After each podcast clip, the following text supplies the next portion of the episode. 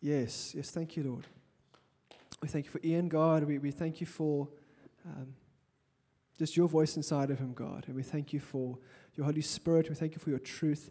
Jesus, I pray, I pray right now that, that you would anoint his words, that, that he would hear you clearly, and that God, that all of our hearts would be so open, would be like, like good soil, um, like to receive the seed and to receive what you've laid on his heart, and that it would, it would grow into great fruit in us, Lord. That would reflect you uh, in, a, in a more pure and spotless way. In Jesus' name. Amen. Amen. Thank you, David. Okay. Start the timer. Not that I ever look at it.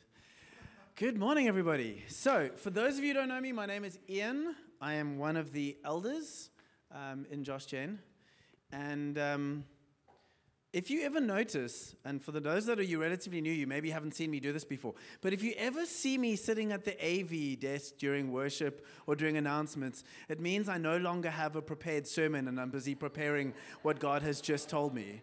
So God started talking to me about 6:30 this morning, and um, I was quite settled. I saw David on Friday. We were planning the meeting, and I said to David, "You know, my, my message on Sunday is so vanilla." It's actually just going to be quite a, a, a, tame, lame little message. Let's do it before worship because it's actually not going to be like that big a deal. I'm going to share a few things and then we'll go into worship and then God will take off and then and then God changed the message completely. So I have a title for it. I actually don't know if it's going to work. But the title of the message is What is a Deacon?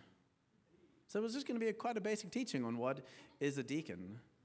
And um, it is now become slightly different. So I'm going to leave the title as it is, but, but what I do want to say is I am going to say some things this morning that some of you might find quite controversial.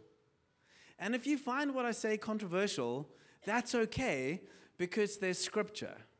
So I'm really trusting that I don't offend anybody this morning. So if you're offended, please come and talk to me afterwards so that I can so we can process because I don't want to offend anybody this morning because I am not the rock of offense.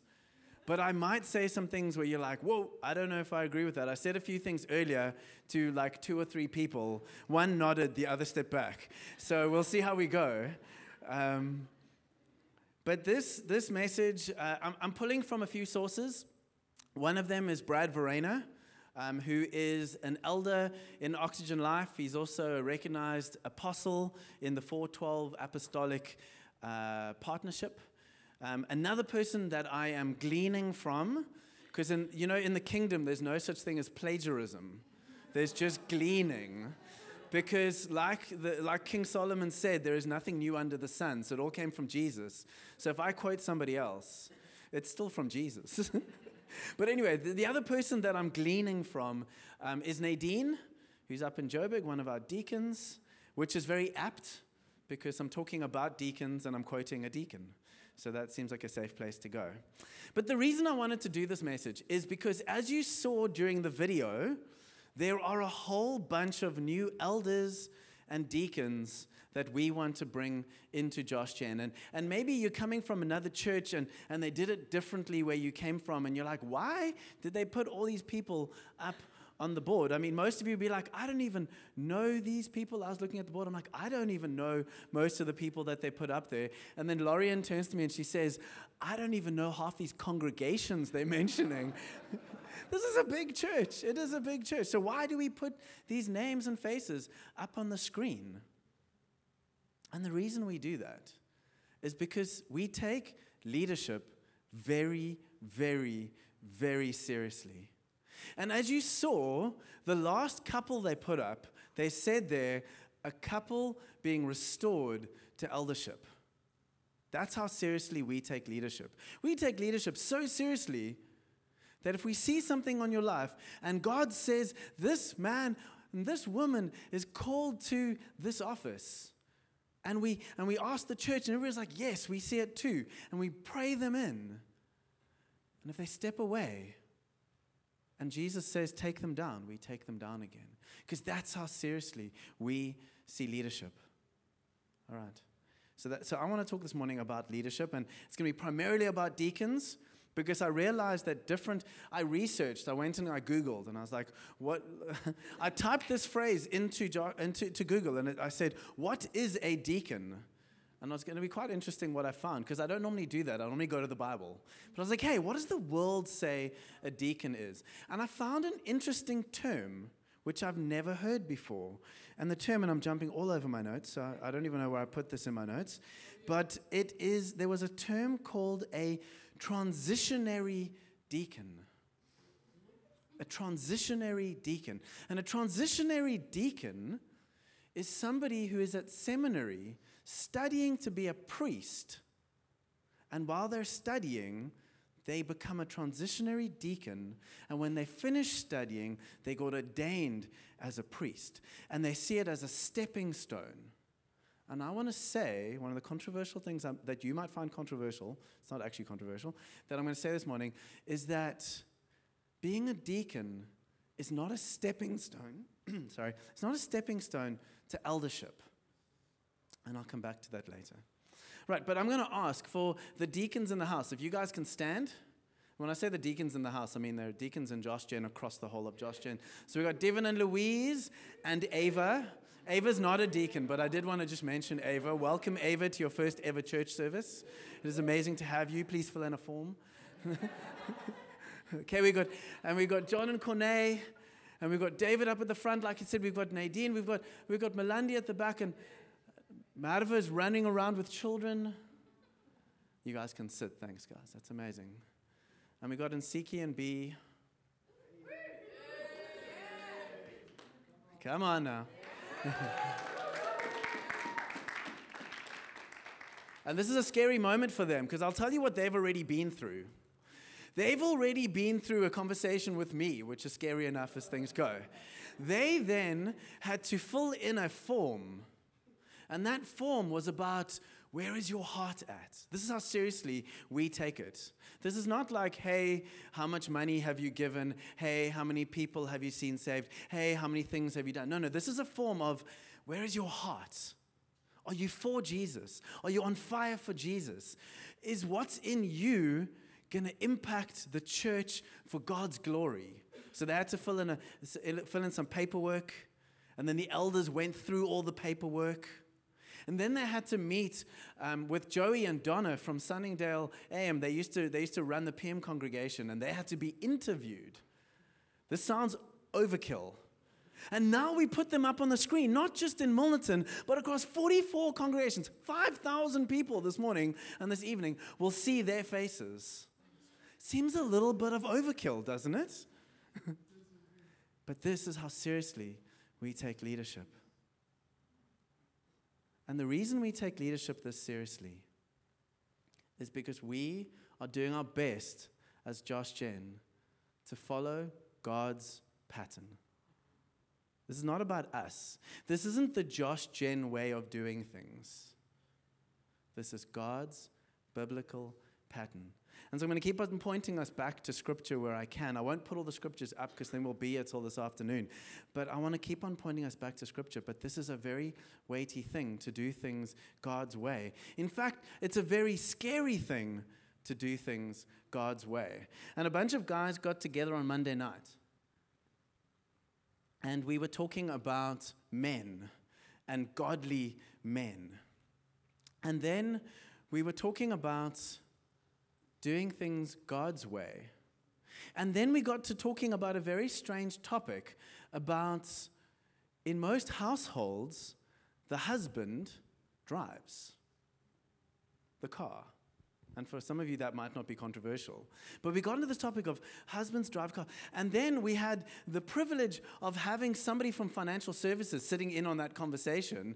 And he was able to say to us, it's very interesting because we started talking about how why do men drive?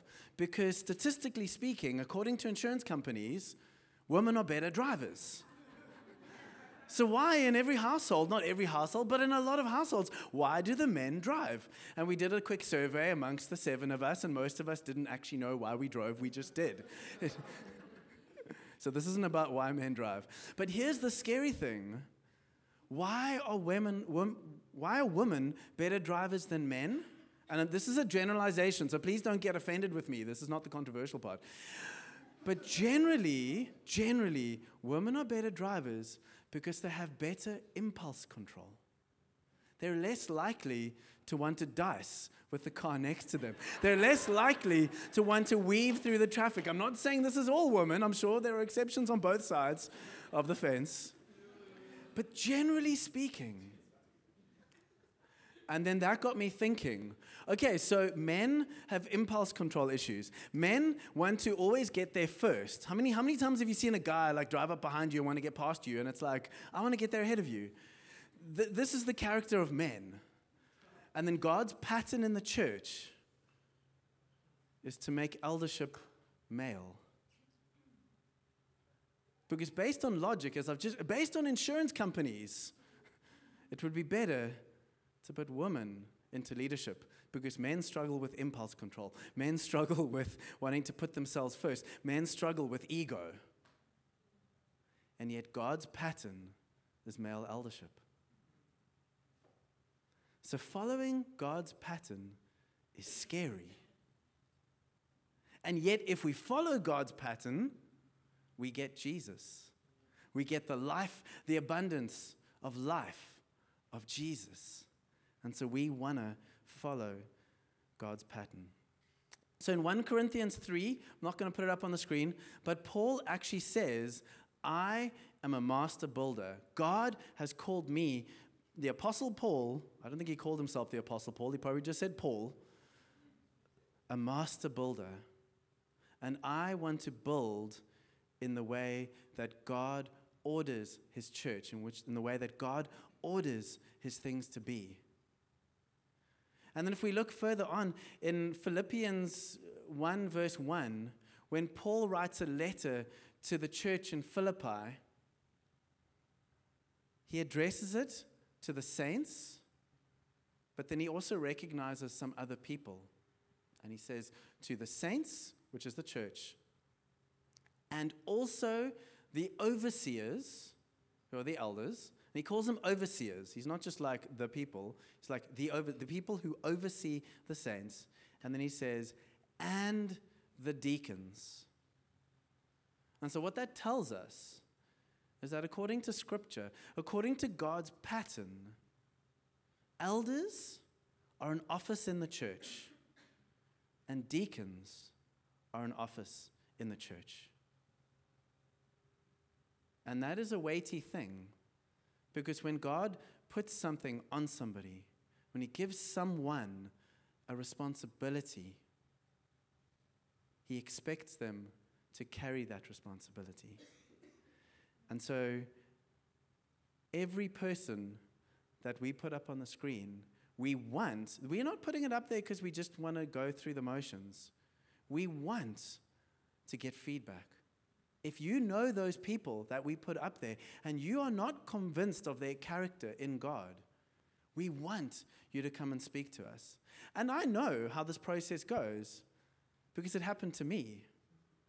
The first time my picture went up on the screen, I think there was somewhere between six and ten people went to the elders. and the next time that the pictures went up on the screen, the Jonkers were not there. and they, it, was, it, it was interesting because we processed it. We processed it after that. And it was, it was what was very interesting for me is the six to ten people who came forward, none of their issues were valid. And we spoke about it with the elders, and they were like, It seems like God is busy working on your heart there. And we call that one the overlook test. and so we had to weigh in our hearts and carry it through. So, so we take this thing very seriously. And like I said, um, and we can put up Acts chapter 6, and we'll get to verse 7 later on, but we can just start Acts chapter 6, verse 1. But, but what I want to say is if we build according, according to God's pattern, beautiful things happen. And we've been talking about salvations, we've been talking about seeing people healed, seeing people saved, and we want more of it. But God says before he will let people get saved, he needs to build a safe place, a safe haven for them to go to. He wants to draw them into family. He doesn't just want responses. And so he put a pattern in place of elders and deacons that create a place of safety for him to send souls to. And so we're going to read in chapter in Acts chapter 6, and I'll read it off the screen and says now in these days, so you can see Acts chapter 6, it's early on. The Pentecost has just happened. The church is growing rapidly. I think the, the 3,000 have joined, the 5,000 have joined. So when I say rapidly, it's a, it's a blatant understatement. Like the church is now at least 8,000 people. It's huge. It grew from 100 people, 150 people. There were still just the 12 elders, but we've got 8,000 people now calling themselves um, members of the way. He says, Now in these days, when the disciples were increasing in number, a complaint by the Hellenists arose against the Hebrews because their widows were being neglected in the daily distribution. And the twelve summoned the full number of the disciples and said, It is not right that we should give up preaching the word of God to serve tables. Therefore, brothers, pick out from among you seven men of good repute, full of the Spirit and of wisdom, whom we will appoint to this duty. But we will devote ourselves to prayer and to the ministry of the word. And what they said pleased the whole gathering, and they chose Stephen, and then they chose all these different people. We can skip on. These they set before the apostles, and they prayed and laid their hands on them. And the word of God continued to increase, and the number of the disciples multiplied greatly in Jerusalem, and a great many of the priests became obedient to the faith. And we can leave it there. You can leave that up. And so I want to unpack that quickly. But what you saw is in the beginning, in verse 1, it says the church was growing. But then it says here, there was an increase. And not just growing, but it says here the number of the disciples multiplied. And so, one of the first things we see here is that when we follow God's pattern, and God's pattern in this moment was through the apostles, He appointed, well, He appointed seven men because they didn't actually name them. They didn't give them labels back then. They weren't big on labels. They weren't even called Christians back then. They were just members of the way. But, but they appointed seven men. And once they followed that pattern that God had given them, God multiplied the people that were getting saved. So people were no longer just being added to their number, people were being multiplied. So if there were 8,000, even 8,000 times two, 8,000 times three, it's a crazy thought. But this is the pattern of Scripture. And so if we pull a few things out of there, that I want to pull out of what we're saying. You can, you can drop that now. Thanks, Lauren. But if I break it down, so the first thing I want to say is there was a complaint between two racial groups in the church. This was in the church. So there was a racial conflict happening in the church. And the reason I'm pointing out that there was a racial conflict happening in the church is that in South Africa, we have a very solid understanding of racial tension. It's unfortunate, but it's true. And so, what I, the reason I want to bring that up is that often we will go into churches or we will have a thinking in our upbringing of when the apostles appointed the 12, you just stick onto the one line where it says, It is not good for us to wait on tables. So then they summarize deacons into waiters. Now, I don't know, Jethro, I know, has been a waiter. I don't know how many of you have been a waiter, but when you guys signed up to be a waiter, was the qualification for waitering, there we go, pick out from among you seven men of good repute, full of the Spirit and of wisdom. Seems a little bit of an overkill for waiting tables. I've never sat at a restaurant and said, Can you please just tell me about your wisdom before you serve me? It's not going to happen. So we need to be very careful that we don't simplify the role of the deacon as the usher, as the one who hands out the tithe box, as the one who does the AV or the worship team. Because in some churches, it has been watered down to a point where a deacon is one who serves, full stop.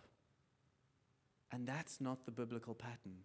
Because the first seven who were appointed were appointed with the small task of resolving and reconciling a racial conflict, which is impossible outside of the church.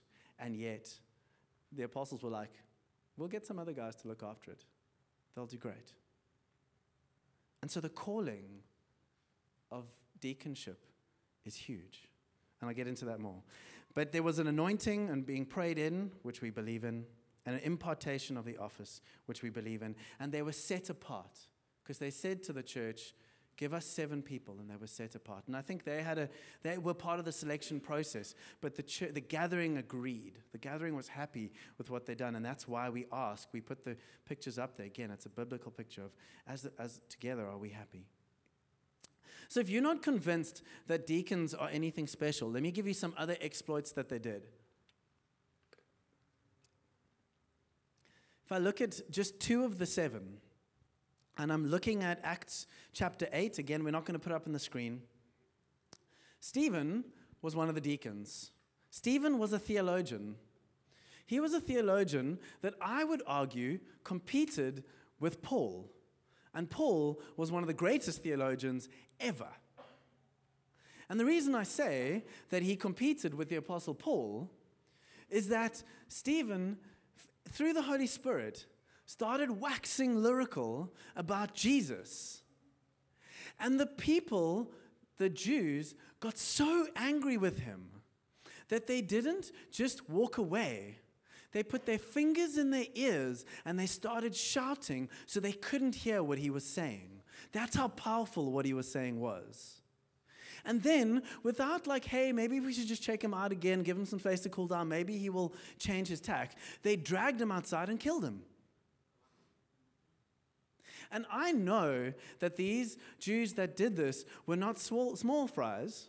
Why do I know this? Because when they all took off their, their outer garments so they didn't get blood on it for the stoning, whose feet did they put the outer garments at? The feet of Saul. Saul was there. Saul heard what Stephen said. That's how powerful Stephen's theology was. And yet God was okay to say, hey, it's okay. I'll have others. He can come be with me. I'll allow this to happen. Then you got Philip. Now, Philip for me always reminds me of Julian Goldswain, for those of you who know Julian Goldswain. But Philip is like if, if you ever have spirit envy, spirit envy is like when you want what somebody else has in the Lord. We're not supposed to have that. But if you ever had it, only, there's only one person I have spirit envy of, and that is, that is Philip. And most of you know why I have spirit envy of Philip. It's because Philip is the first and only example I can find in the Bible. There might be others, but it's the only one that I can actually find somebody who teleported. Because Philip was walking down a road and then he was suddenly in a town. I want that. It's so much cheaper to go on an outreach if you don't have to fly there.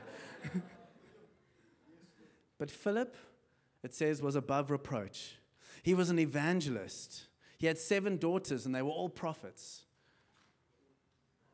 And, and he wasn't just an evangelist, he was an evangelist when there was mass persecution. It's easy to tell people about Jesus when they're just going to ignore you. It's a bit scary to tell people about Jesus when your best friend Stephen just got killed. And yet, Stephen, uh, that Philip was known as an evangelist.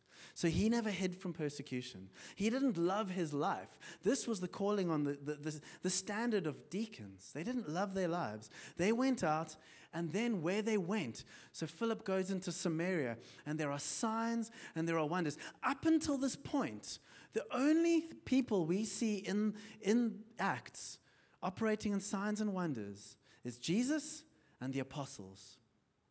And the apostles pray for the deacons. And suddenly you start seeing signs and wonders in Samaria and in the uh, surrounding towns.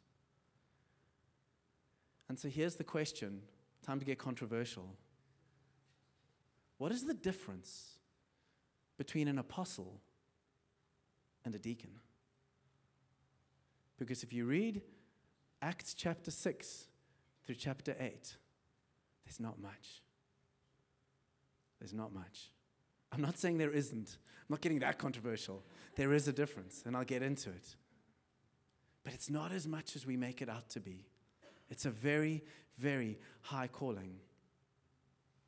And so, if, if we talk about it in Josh Gen standings, City Bowl, which I was a part of when it was planted, was planted by a deacon. They sent an elder afterwards. And that's what happens in Acts. The deacons go out, the life of God breaks out, the people of God start meeting together, and the apostles in Jerusalem are like, oh, we better send some people there. And Peter starts traveling, and John starts traveling, and they go out. And people get baptized, and elders get appointed, and, and life starts breaking out. But that is what happens. The life of God breaks out when deacons walk in their calling. All right, so let's very quickly move on to what is the qualification of a deacon? Because again, what is a deacon? I do want to talk about what a deacon is. So it is a calling, and we can put up 1 Timothy 3. It's a calling, it is by the will of God. And this is the best part for people like me. It has absolutely nothing to do with your ability. Which is the only reason I'm an elder. Because it's, not it's, a, it's not about ability. So let's read 1 Timothy 3. It says here, Deacons likewise, when he says likewise, he's just written to them about the qualifications of an elder. And if you've got time after this, go home and go and read 1 Timothy 3. Start with the elders, then read the deacons, and play a game I like to play with the kids called Spot the Difference. there isn't much. That's the hint. Deacons likewise must be diligent not double tongued, not addicted to much wine, not greedy for dishonest gain. They must hold the mystery of the faith with a clear conscience. Is there more? And let them also be tested first. Then let them serve as deacons if they prove themselves blameless. And it says here, their wives. If you go and read up on this, when it talks about their wives, it also says women. And we know this isn't talking about just the wives of deacons, but you do get such a thing as a deaconess, and I'll come to that later as well. But when they're talking about the qualifications of an elder, they don't say that they don't give you qualifications of, a, of an elder's wife. But in this passage, he does write to what is required of a female deacon. And so some translations, like this one, will say wives, and others will say women. And women likewise must be dignified, not slanderers, but sober minded faithful in all things. Let deacons each be the husband of one wife, managing their children and their own households well. For those who serve well as deacons gain a good standing for themselves and also great confidence in the faith that is in Christ Jesus. And so, what you would have seen there is there is nothing there about ability. It is all about character. It's all about character. And now I'm going to say something that could be equally controversial given what I've already just said about how high the calling of a deacon is. The qualities of a deacon, the qualities of an elder that Paul writes about in 1 Timothy 3, is actually just the qualities of a solid Christian. It says nothing there about teleporting. It says nothing there about planting churches. It says nothing there about what the fruit will look like. It just talks to character. And so all saints are called to that standard. None of us are called to sit in the back and listen and do nothing. We are all called to action. That is God's pattern. Man's pattern is find one guy who's super eloquent, put him in a nice suit, put him at the front of the church, build a building for thousands of people, and pull in the money. That's man's pattern. God's pattern for church is not like that. It's take the foolish things of the world, put them at front, give them a microphone, dress them in a hoodie.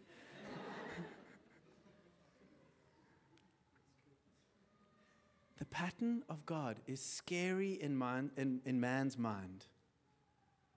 But why do we do it this way? We do it this way because as we run as elders, as the deacons run, as we all run for Jesus, we set an example.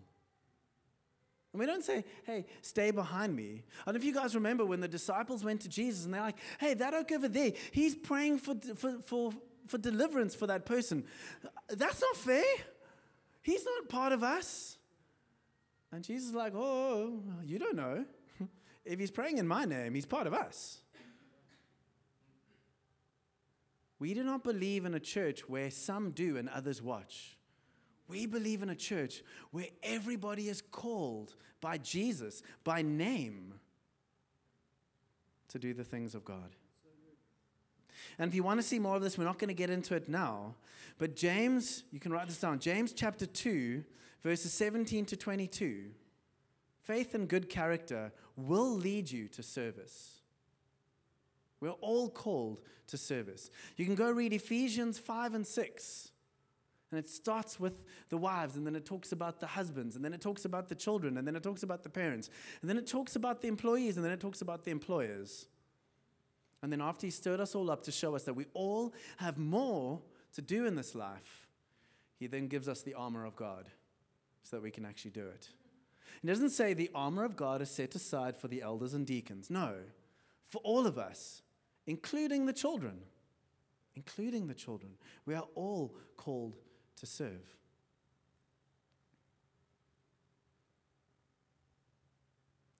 And a clarification, because this does cause a few people a bit of stress and tension on the female deacons. If we can put up Romans, I think I gave you Romans 16:1. I just want to show in scripture because again, you might say to me, Ian, you're twisting 1 Timothy 3 to your own understanding, or people are uncertain on it. Romans 16:1 again written by the apostle Paul. So at least I'm being consistent here.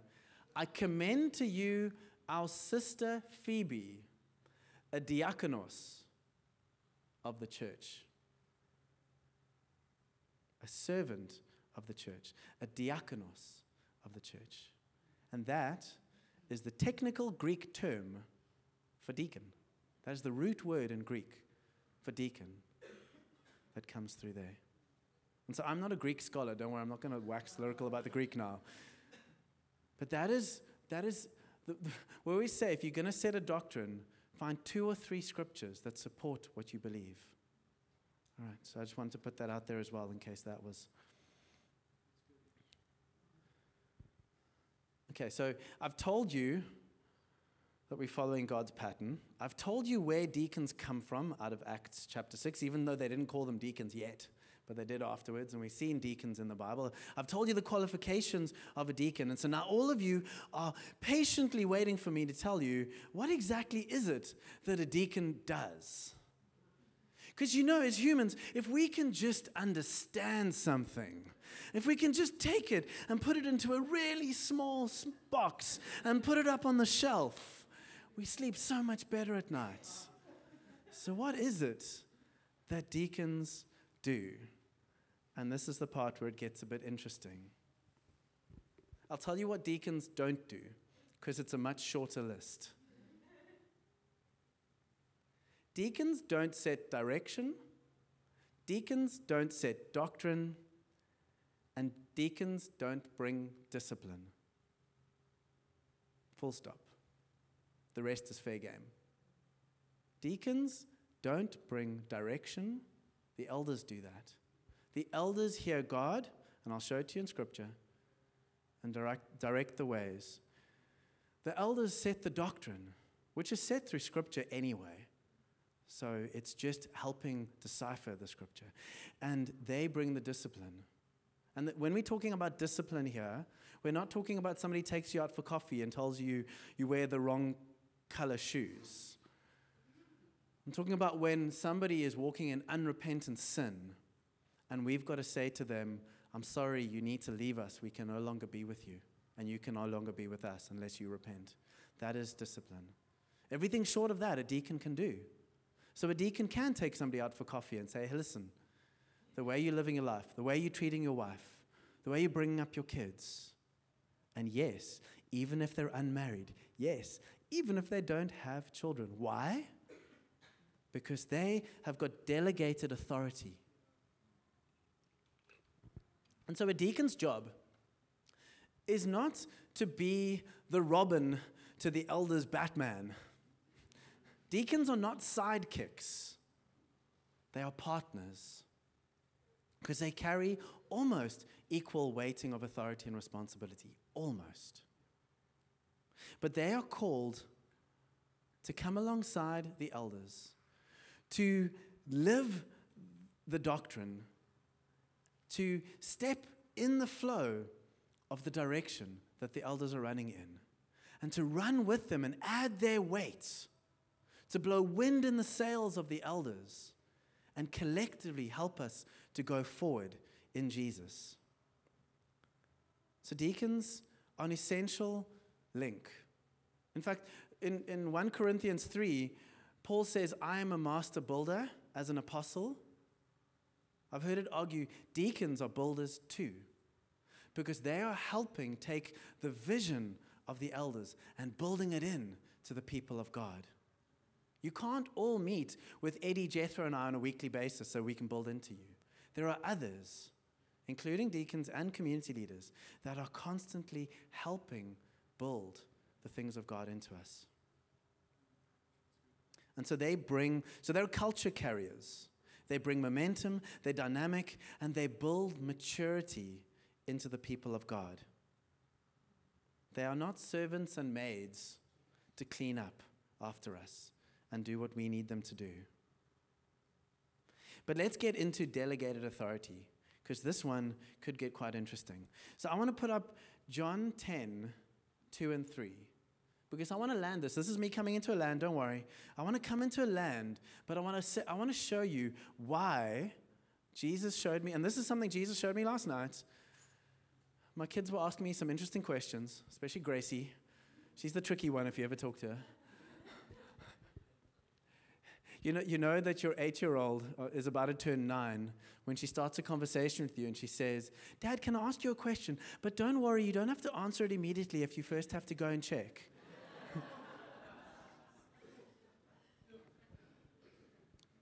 So this is, this is the, this is the, uh, the Gospel of John. This is Jesus speaking, and he's speaking to the crowd, and he says, and he's talking about, sorry, let me give a bit of a backtrack. This is the passage of the Good Shepherd. Most of you would have heard the passage of the Good Shepherd, and it's John chapter 10. I'm just taking a little extract from it that I want to show you guys. And Jesus is the Good Shepherd, which makes us the, the sheep. But it says here, He who enters by the door is the shepherd of the sheep. So who's he talking about? He's talking about himself. He's saying, I, Jesus, the shepherd of the sheep, enter by the door. To him, the gatekeeper opens. Who's the gatekeeper? And then somebody will be, ah, oh, it's the Holy Spirit. Oh, it's this. Oh, it's that. I'm the gatekeeper. This is about to get very scary. I'm the gatekeeper. The sheep hear his voice, and he calls his own sheep by name and leads them out.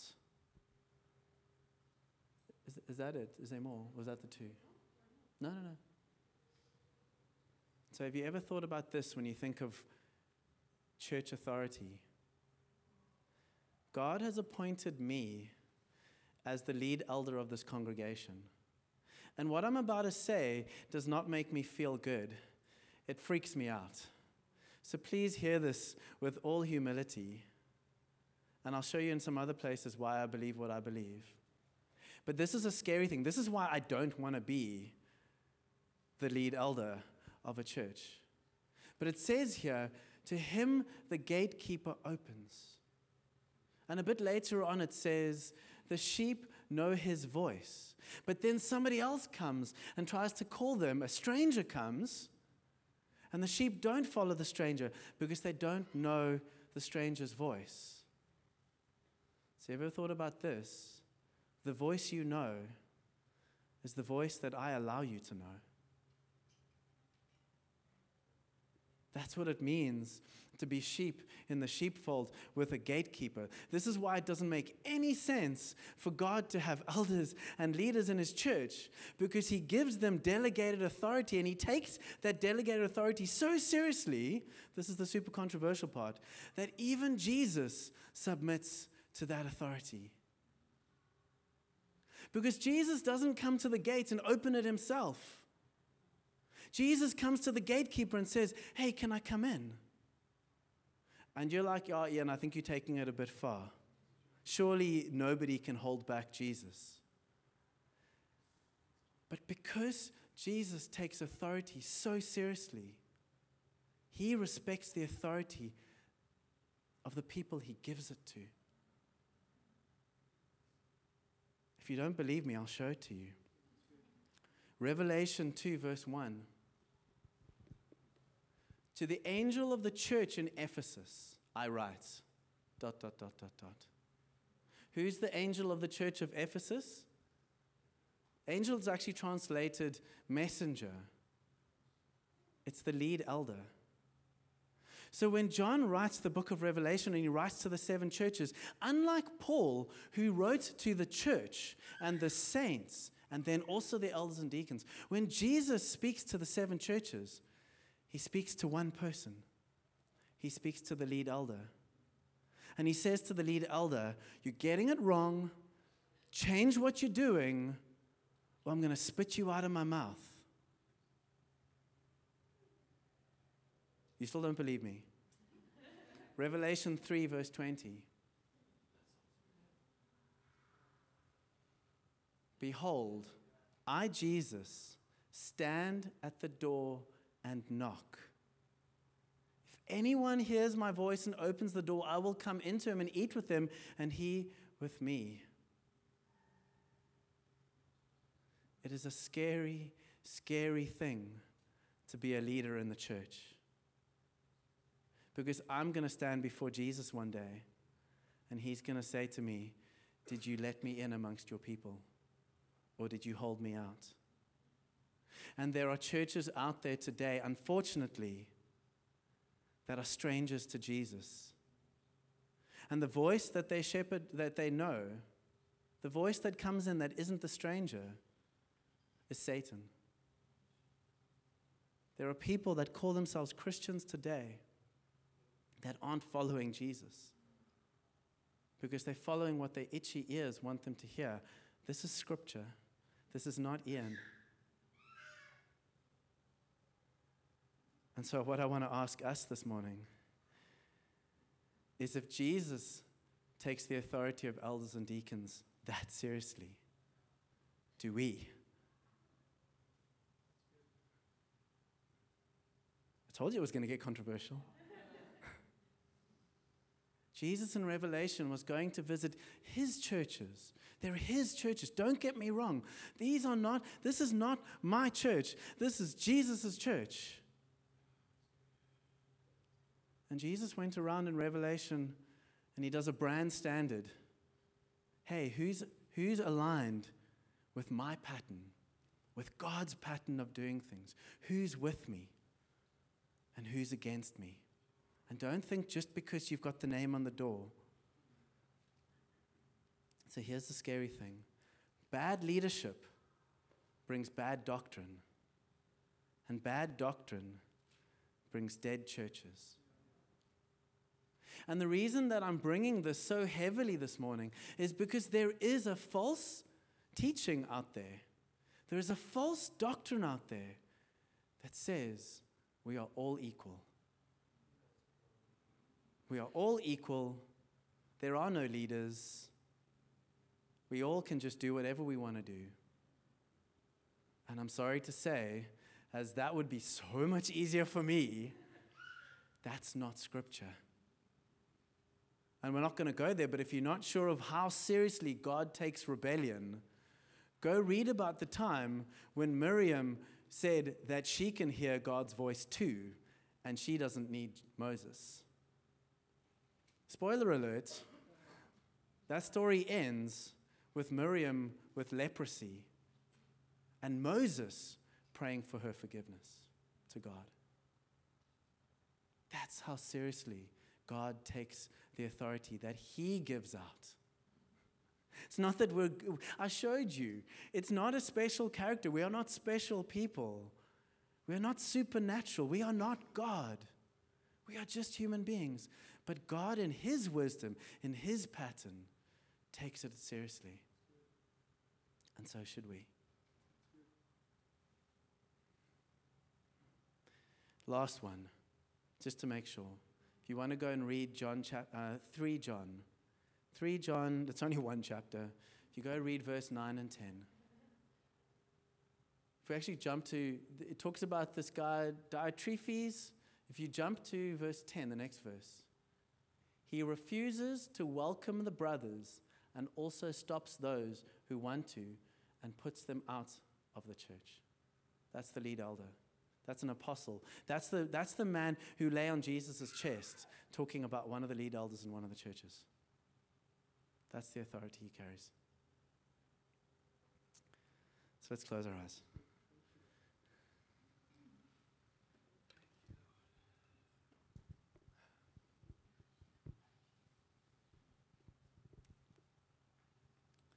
And what I want to ask right now, and the reason we close our eyes is because this is a time for you to open your hearts up to Jesus and to be available to what He's speaking into you.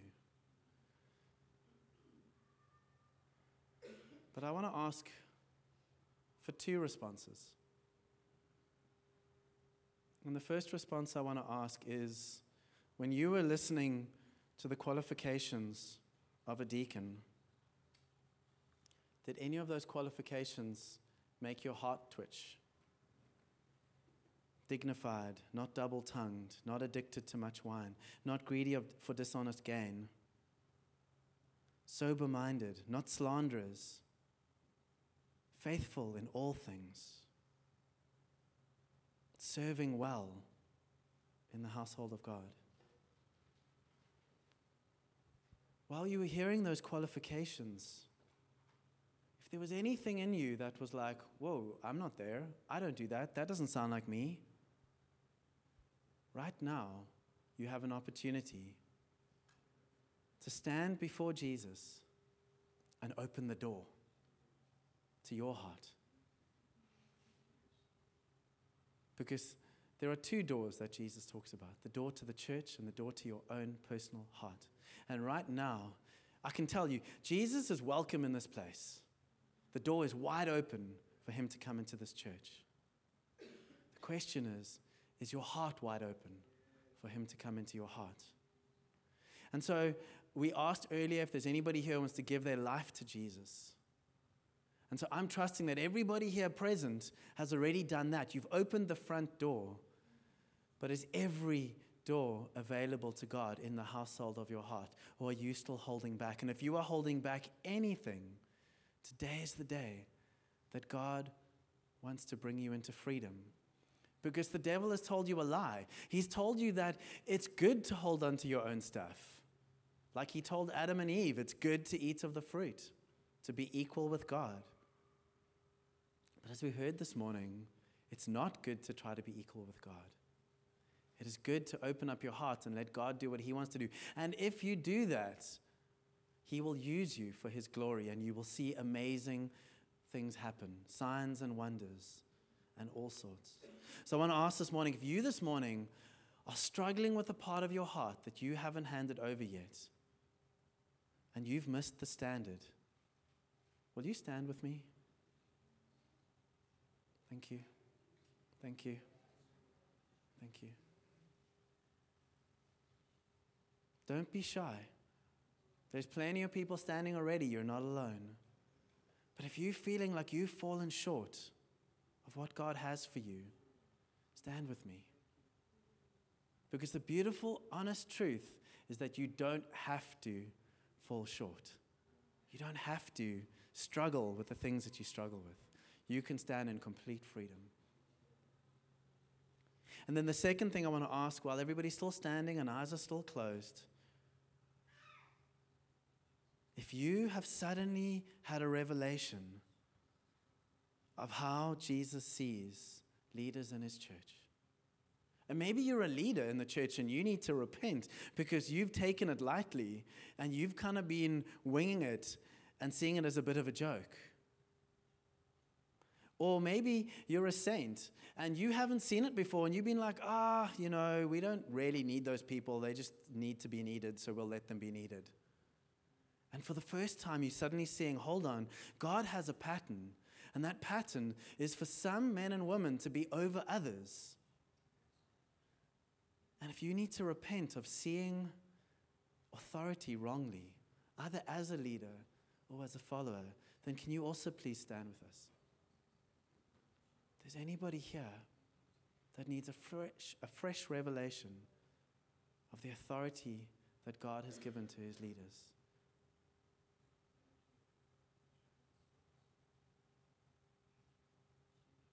Don't be shy. This is between you and Jesus. Because I can tell you, if you submit your life to Jesus like you've never done before, He will use you because the best kind of leader is a good follower. That's not a bumper sticker, that's God's pattern. As we humble ourselves, as we lay our lives down the way Jesus laid his life down, that's the pattern we get given of service. As we do that, God raised him up. It says in, in Philippians, the Father raised Jesus above all other things because he put himself below all other things. Okay, cool. Well, let's pray together. For those that are standing, well done for standing. Well done for giving of yourself to God and being available. But let's all open our hands. Even those that are sitting, let's all get involved and we can all pray together.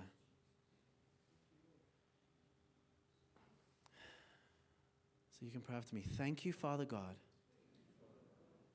that you sent your Son Jesus to die for me, a sinner, full of sin, full of muck, an enemy of you. And yet you sent your Son so that I could be free. Thank you for my freedom. I want to ask right now, God, for more of your freedom. Will you pour your revelation by your Spirit into me right now? In Jesus' name. I repent of where I've fallen short, where I've seen you wrongly, where I've seen me wrongly, where I've seen the church wrongly. Help me to see things your way so that I can glorify you with all that I am. In Jesus' name. Amen. Amen.